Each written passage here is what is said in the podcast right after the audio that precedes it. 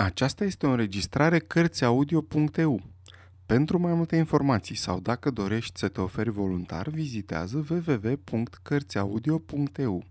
Toate înregistrările Cărțiaudio.eu sunt din domeniul public. Frații Grim, croitorașul cel viteaz Într-o frumoasă dimineață de vară, un croitoraș ședea la masa lui de lucru de lângă fereastră și cum era plin de voioșie, cosea de zor și mâinile parcă îi alergau singure pe țesătură. Tocmai în acest timp se întâmplă să treacă pe stradă o țărancă care striga cât o lua gura. Magiun bun de vânzare! Hai la Magiun! Cuvintele femeii îi sunară plăcut în auz și scoțându-și pe fereastră căpșorul cel drăgălaș, croitorașul îi zise Ia vino sus, dragă mătușică, la mine o să-ți desfaci repede toată marfa. Femeia urca nevoie cele trei trepte din pricină că avea un coș tare greu și când ajunse în camera croitorului, acesta o puse să dezlege și să arate toate oalele cum ajun. Le cercetă cu atenție, nu cumva să se înșele, le cântări în mână pe rând, își vârâ nasul în fiecare și în cele din urmă îi spuse. Da, da, nu-i tocmai rău. Ia cântărește-mi, dragă mătușica, așa ca la vreo 30 de grame. Adică, ia stai, poate să fie chiar și 50 de grame, că doar nu o să sărăcesc din pricina asta. Femeia care trăsese nădejde că e un mușteriu bun și că o să-și facă cine știe ce vânzare, își cântări, îi cântări cât ceruse, dar plecă îmbufnată și bombănind.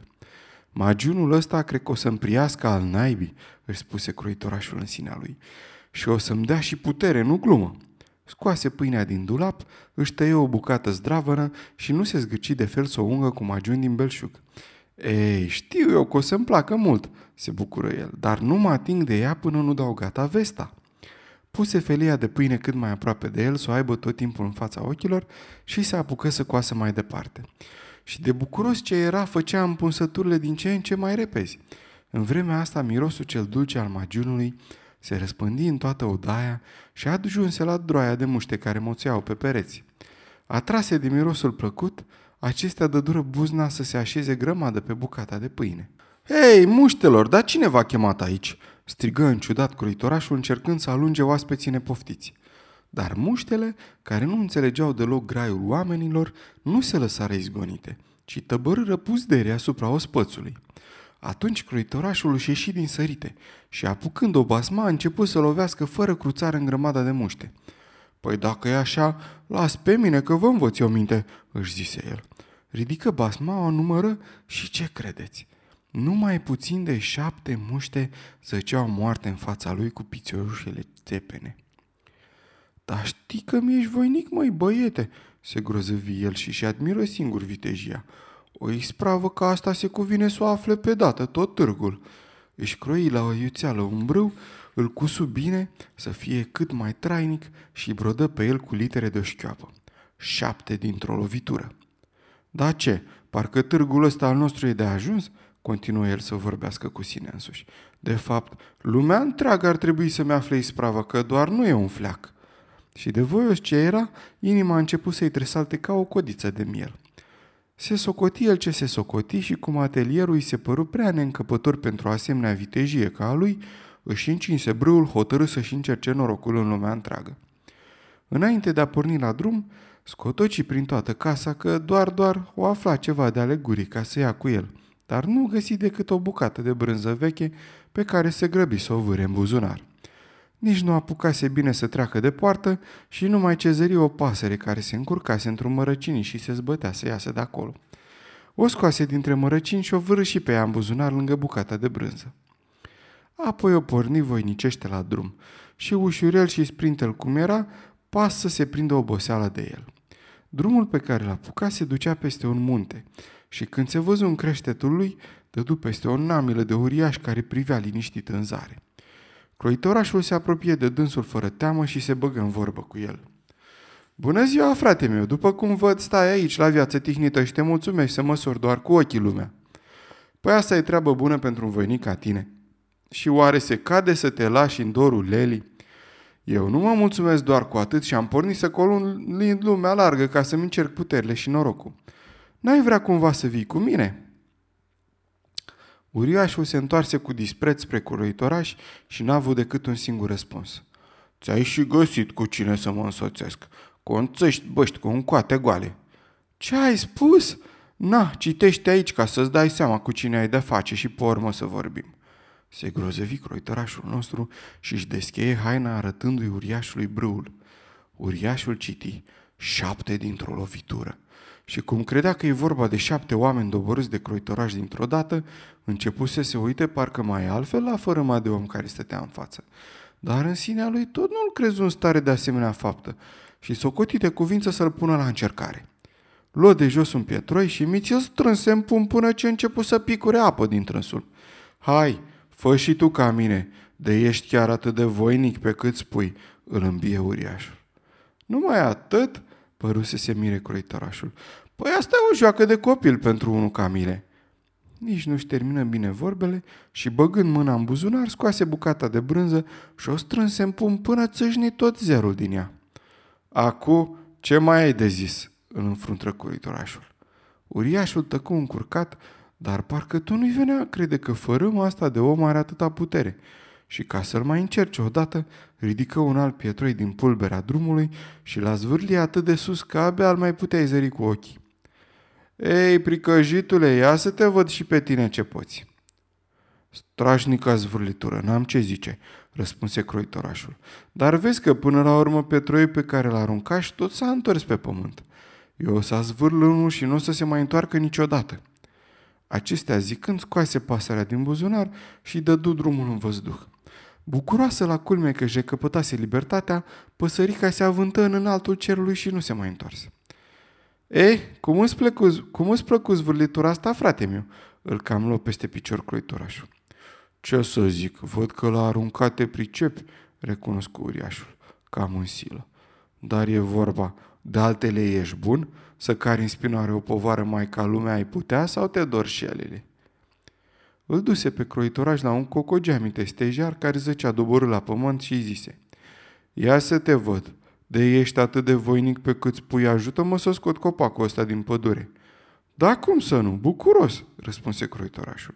Hai treci de ea în spinare tulpina cu partea dinspre rădăcină, iar eu o să duc coroana, că doar crăcile și frunjișul îs partea cea mai grea. Uriașul își săltă tulpina pe umăr, iar croitorașul al naibii odată îmi sări pe o creangă. Și cum Matahala nu mai putea să-și întoarcă de fel capul înapoi, trebuie să care în spate tot copacul, bal mai cără și pe croitoraș pe deasupra. Croitorașul ședea liniștit pe creanga lui și fluiera plin de voie și e cântecul. Trei croitorași au ieșit călare din oraș, ca și când ar fi fost o joacă pentru el să ducă în spinare asemenea greutate. Uriașul cără copacul o bucată bună de drum, dar la un moment dat simți că lasă puterile și strigă gâfâind. Oprește-mă, că nu mai pot, e prea greu. Trebuie să-l dau jos din spinare, că m-a deșelat. Croitorașul sări sprinten de pe creangă și apucând trunchiul cu amândouă mâine de parcă l-ar fi cărat tot drumul până atunci, începu să jâtă de bietul uriaș. Nu cumva te-au rănit?" sărire să-l întrebe călăreții. Sără ei ce mai merseră împreună și se nimeriră să ajungă în fața unui cireș. Uriașul apucă numai decât crengile de sus încărcate cu cireșe pârguite și aplecând trunchiul pomului până în dreptul voinicului nostru, îl îndemnă să-l prindă în mână ca să poată culege cireșe câte i-o fi voia. Dar vezi că voinicul nostru era prea slăbus ca să poată ține pomul. Și când uriașul lăsă din mână, cireșul își ridică deodată crengile, săltându-l în aer și pe croitorași. Mult nu trecu și se pomeni iar pe pământ viu și nevătămat. Vă închipuiți dumneavoastră că acum furândul uriașului să le ia în ziflemea. Cum vine asta voi, Nicosule? N-ai nici măcar atâta putere ca să ții locului niște crengi atât de subțirele? Ia auzi-l ce vorbește. Păi putere am cât poftești, se grăbi croiterașul să răspundă. Ce? Ăsta ar putea fi un lucru anevoios pentru unul care a doborât șapte dintr-o lovitură, dar e vorba că am sărit peste pom din cu tot o altă pricină. Auzi, prin tufișurile astea, niște vânători care toți slobozeau focuri de pușcă și am fost curios să văd și eu ce e. Săr și tu ca mine dacă poți. Uriașul își fă cuvânt, dar oricât încercă el nu fu în stare să sară peste pom, ci rămase agăța cu piciorangele printre crăci. Așa se întâmplă că și de data asta să se arate mai dibaș croitorașul. Atunci uriașul încercă altceva. De ești atât de voinic pe cât spui, atunci hai cu mine în peștera uriașilor, să măi acolo peste noapte. Croitorașul se învoi bucuros și-l urmă. Intrară ei în peșteră și numai ce dă dură cu ochii de o mulțime de uriași care stădeau roată în jurul unui foc. Și fiecare matahală ținea în mână câte o oaie friptă și se înfrupta din ea. Croitorașul cătă cu atenție împrejur și spuse în sinea lui – oricum, aici tot te miști mai în voie decât în chichineața aia de atelier. Uriașul duse în dreptul unui pat și îl îmbie să se culce în el și să doarmă cât i-o fi voia. Dar vezi că patul ăsta era prea mare pentru croitorașul nostru, așa că nu se culcă în el ca toți oamenii, ci se ghemui într-un colțișor. Pe la miezul nopții scocotind că croitorașul e toropit de somn, uriașul se apropie fără să facă pic de zgomot și apucând un drug mare de fier, izbi în pat cu atâta putere că îl sfărmă în două. De acu s-a zis cu lăcusta asta furisită, se bucură el. A doua zi în zori, uriașii o porniră în pădure și nici nu luară în seamă pe croitoraș. Uitaseră cu totul de el. Când colo, ce să vezi? Al naibii ghiduși pășea pe urmele lor, voios și plin de semeție. Tare se mai înspăimântară atunci uria și văzându-l și temându-se să nu se încaire cumva cu ei și să-i facă pe toți chisăliță, o luară la goală unde le sfârâiau călcâiele, nu alta. Croitorașul își văzut de drum spre alte meleaguri și, drept să vă spun, nasul lui cel ascuțit se dovedi o călăuză strașnică. După ce colindă el prin fel și fel de locuri, într-o zi se întâmplă să ajungă în curtea unui palat mare. Și cum se simțea tare trudit, se întinse pe iarbă și îndată îl prinse și somnul. În timp ce dormeau oamenii de pe acolo, se grămădiră în jurul lui să-l vadă mai de aproape. Și rămaseră cu gura căscată când băgară de seamă că pe brâul cu care era încins stătea scris șapte dintr-o lovitură. Vai de zilele noastre începură ei ai se văicări. Dar ce-o fi căutând pe la noi viteazul ăsta, că doar e vreme de pace? Trebuie că e vreo căpetenie de oști. Alergară de îndată să-l vestească pe împărat și își dă dură cu părerea că un asemenea voinic le-ar fi de mare trebuință de s-ar porni vreun război și că în niciun caz n-ar trebui să fie lăsat să plece. Împăratul socoti că sfatul poporenilor e cum nu se poate mai bun și trimise pe unul din sfeșnicii să-i dea încredere la cruitoraș, să stea pendelete de vorbă cu el și să afle de nu se învoiește să se bage lefegiu în oastea împărăției. Și cum voinicul nostru încă mai dormea, curteanul așteptă până îl văzu că se trezește și în timp ce croitorașul își deșmorțea măduralele se se freca la ochi, curteanul îi și spuse despre ce era vorba. Păi pentru asta am și venit aici, răspunse croitorașul. Sunt gata să-mi pun paroșul în slujba împăratului.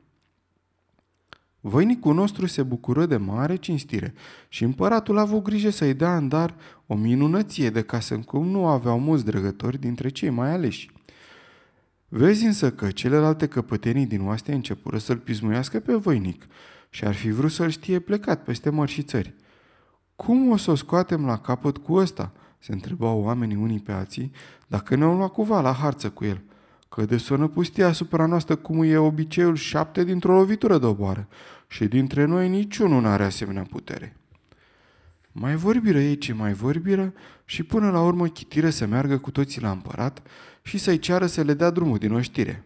Nu ne simțim în stare, măria ta, să luptăm cot la cot cu unul ca el, care doboară dintr-o lovitură șapte, se plânseră ei stăpânului lor. Împăratul fu foarte măhnit la gândul că din pricina unui singur om ar putea să se înstrăineze de toți slujitorii cei credincioși și că ar putea chiar să-i piardă. Și se căina amar că făcuse neghiobia de a-l fi luat în slujba sa. Chipzui el ce chipzui cum să se descotorosească cât mai repede de voinic, dar vezi că nu era chiar așa ușor. Se dea papucii de-a dreptul nu cu teza de teamă că viteazul să nu-i facă de petrecanie, lui și întregii sale oștiri, și după aceea să se înscăuneze el în jilțul domnesc. Multă vreme se zbătu împăratul cum să se descotorisească de nepoftitul ăsta și în cele din urmă îi veni în minte un gând, o minune. Printr-un curtean trimise vorbă croitorașului că l-ar ruga să-l ajute într-o treabă care ar fi floare la ureche pentru un om atât de viteaz ca el. Și curteanului povesti că într-o pădure din apropierea cetății de scaun se pripășiseră doi uriași și că blestemații aceia nu făceau altceva decât să prade, să ucidă și să dea foc, făcând să piardă zeci și zeci de vieți nevinovate și pricinuind mari pagube. Și mai zise că până atunci oricine se încumetase să se apropie de ei, își pusese viața în primejdie. Iar de s-ar arăta el gata să le vină de petrecanii acestor uriași, împăratul l-a răsplătit pe măsura faptei lui vitejești și ar da de soție pe singura lui fică și drept zeste o jumătate din împărăție. Și o sută de călăreți ar sta oricând în preajmă să-i asculte poruncile și să-l ajute la nevoie. Ehe, așa chilipir mai zic și eu, că-i de mine. Strajnic m-a mai nimerit, gândi croitorașul în sinea lui. Că vezi cu o domniță frumoasă ca o cadră și cu o jumătate dintr-o împărăție nu te întâlnești chiar în fiecare zi. Și continuându-și gândul grăi către trimisul împăratului. Nici nu mai încape vorbă că mă învoiesc. Și să-i duci veste împăratului că am eu grijă de uriașii aceea și o să-i fac să-și lase oasele în codru. Iar de cei 100 de călăreți nu duc lipsă, că cine doboară șapte dintr-o lovitură nu o să se teamă de doi, fie ei uriași uriașilor. Croitorașul porni cât mai degrabă spre acea pădure și cei 100 de călăreți îl urmară de aproape. De îndată ce ajunse la marginea pădurii, voinicul grăi către însoțitorii săi. Așteptați-mă aici, că mă răfuiesc eu și singur cu uriașii și n-aveți nicio grijă, la amândoi o să le fac de petrecanie. Apoi se afundă în pădure și începu să cerceteze cu deamănuntul, ba în dreapta, ba în stânga, fiecare de siși. Mult timp n-a trecut și odată mi-a zărit pe cei doi uriași. Dormeau buștean la umbra unui copac și sfărăiau așa de tare că se zbăteau crengile în jurul lor ca bătute de furtună. Croitorașul, care nu era leneș din fire, își umplu repede buzunarele cu pietre și se cățără în copac de a fi zis că e o veveriță. Dar cum se urcase prea sus, se lăsă să alunece pe o creangă până ce ajunse taman deasupra locului unde își făceau somnul uriași. Apoi zvâr începu să arunce cu pietre în pieptul uneia dintre ei. Cum era toropit de somn, uriașul nu simție nimic multă vreme, dar până la urmă se trezi și înghiontându-și prietenul întrebă Ce te apuca mă de dai în mine?" Pe semne că visezi," îi răspunse celălalt. De unde ai mai scos-o că dau în tine?" Adormiră ei din nou și croitorașul doar atât aștepta. Țintind el bine, îl pocni cu o piatră pe celălalt uriaș. Aoleo, da asta ce-i țipă acesta cars? De ce mă lovești? Ba, nu te-am lovit de fel, bomboni primul uriaș. Se ciorovăriră ei așa câtva timp, dar cum erau tare obosiți și picau de somn, se lăsară pe guba și începură iar să tragă la aghioase. Croitorașul își început din nou jocul alese din buzunar piatra cea mai grea și a zvârit cu toată puterea în pieptul primului uriaș. Te cam întregi cu gluma, auzi?" răgni acesta sărind în sus ca un apucat. Și înșfăcându-l de piept pe tovarășul său, îl izbi cu atâta putere de un copac că se cutremură copacul din creștet și până la rădăcină. Dar parcă celălalt se lăsă mai prejos și în curând le săria arțagul în așa hal că începură să smulgă copacii din jur cu rădăcini cu tot și să îi repeadă ca orbeții unul în capul celuilalt, până ce se prăbușiră amândoi la pământ de parcă i-ar fi lovit trăznetul în aceeași clipă. În timp ce cobora cu ițeală din copac, croitorașul își spuse în sinea lui, Mare noroc am avut că nu l-au smuls și pe ăsta în care eram cocoțat. Al minter ar fi trebuit să sar ca o veveriță în altul. Nu-i vorbă că nu mi-ar fi fost prea greu, că doar sunt ușor ca fulgul. Trase apoi paloșul din teacă și îl împrântă adânc de vreo câteva ori în pieptul celor doi uriași. Într-un sfârșit se întoarse la călăreții care îl așteptau în marginea pădurii și le zise Gata-i treaba, le-am venit de hac la amândoi, dar nu mi-a fost ușor zău așa. În disperarea lor să-i fi văzut cum smulgeau copacii din rădăcină ca să se apere, dar poți să te pui cu unul ca mine care doboară șapte dintr-o lovitură? Nu cumva te-au rănit?" Săriră să-l întrebe călăreții. Auzi vorbă, se supără croitorașul. Eu rănit, n-au fost în stare, în stare să-mi clintească nici măcar un fir de păr. Călăreții nu prea avură să se încreadă în spusele lui și ieșiră în adânc cu pădurii să vadă cu ochii lor care e adevărul. Și nu mică le fu mirarea când dă dură cu adevărat peste cei doi uriași scăldați într-o băltoacă de sânge. iar în jurul lor se putea vedea o mulțime de copaci cu rădăcinile smuse din pământ. Croitorașul se înfățișă împăratului și își ceru răsplata care îi se cuvenea, dar acesta se căia amarnic pentru făgăduiala făcută. Și pe loc scorni altceva cu gândul să se descotorosească de nepricopsitul ăsta care îi stătea ca un os în gât. Prea te grăbești, voinicule, grăi pișicherul de împărat. Cuvântul meu e cuvânt, dar mai înainte de a-ți o da pe fica mea de nevastă și o jumătate de împărăție, se cuvine să mai săvârșești încă o ispravă vitejească și mare lucru nu pentru tine. Într-una din pădurile mele și-a făcut sălașul un inorog și dihania asta mari pagube face. Încearcă de-l prinde și cu cât îl prinzi mai degrabă, cu atât va fi mai bine. Dacă e vorba de un inorog, lasă-l în seama mea. De asta mă tem și mai puțin decât m-am temut de cei doi uriași, că doar măria ta știe ce-mi poate pielea. Șapte dintr-o lovitură dau gata. Și luând cu sine o secure și o funie, croitorașul o porni la drum.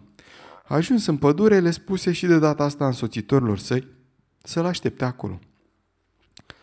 Pe inorog nu trebuie să-l caute prea mult, căci era aproape, iar acesta de îndată cum îl zăric pe croitoraș se repezi asupra țintind să-l străpungă cu cornul dintr-o singură lovitură.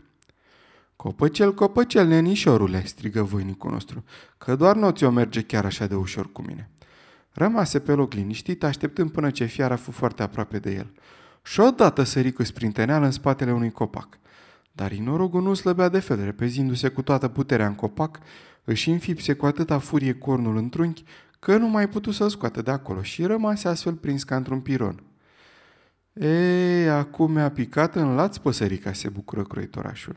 Ieși din drătul copacului și după ce trecu frânghia pe după gâtul fiarei, reteză cu securea cornul înfipt în copac. După ce sfârși toată treaba, loi norogul de funie și îl duse pe șcheș împăratului. Dar vezi că nici de asta dată nu vreau împăratul să-ți țină făgăduiala. Și ceru să săvârșească o a treia ispravă vitejească. Pasămite, înainte de a se porni nunta, croitărașul trebuia să-i mai prindă un porc mistreț care făcea mari stricăciuni într-una din pădurile sale. Și ca și în celelalte două dăți, cei o sută de vânători să-i stea în preajmă ca să-i dea ajutor la nevoie. Bucuros o fac măria ta, răspunse croitorașul, că pentru mine asta e o joacă de copil.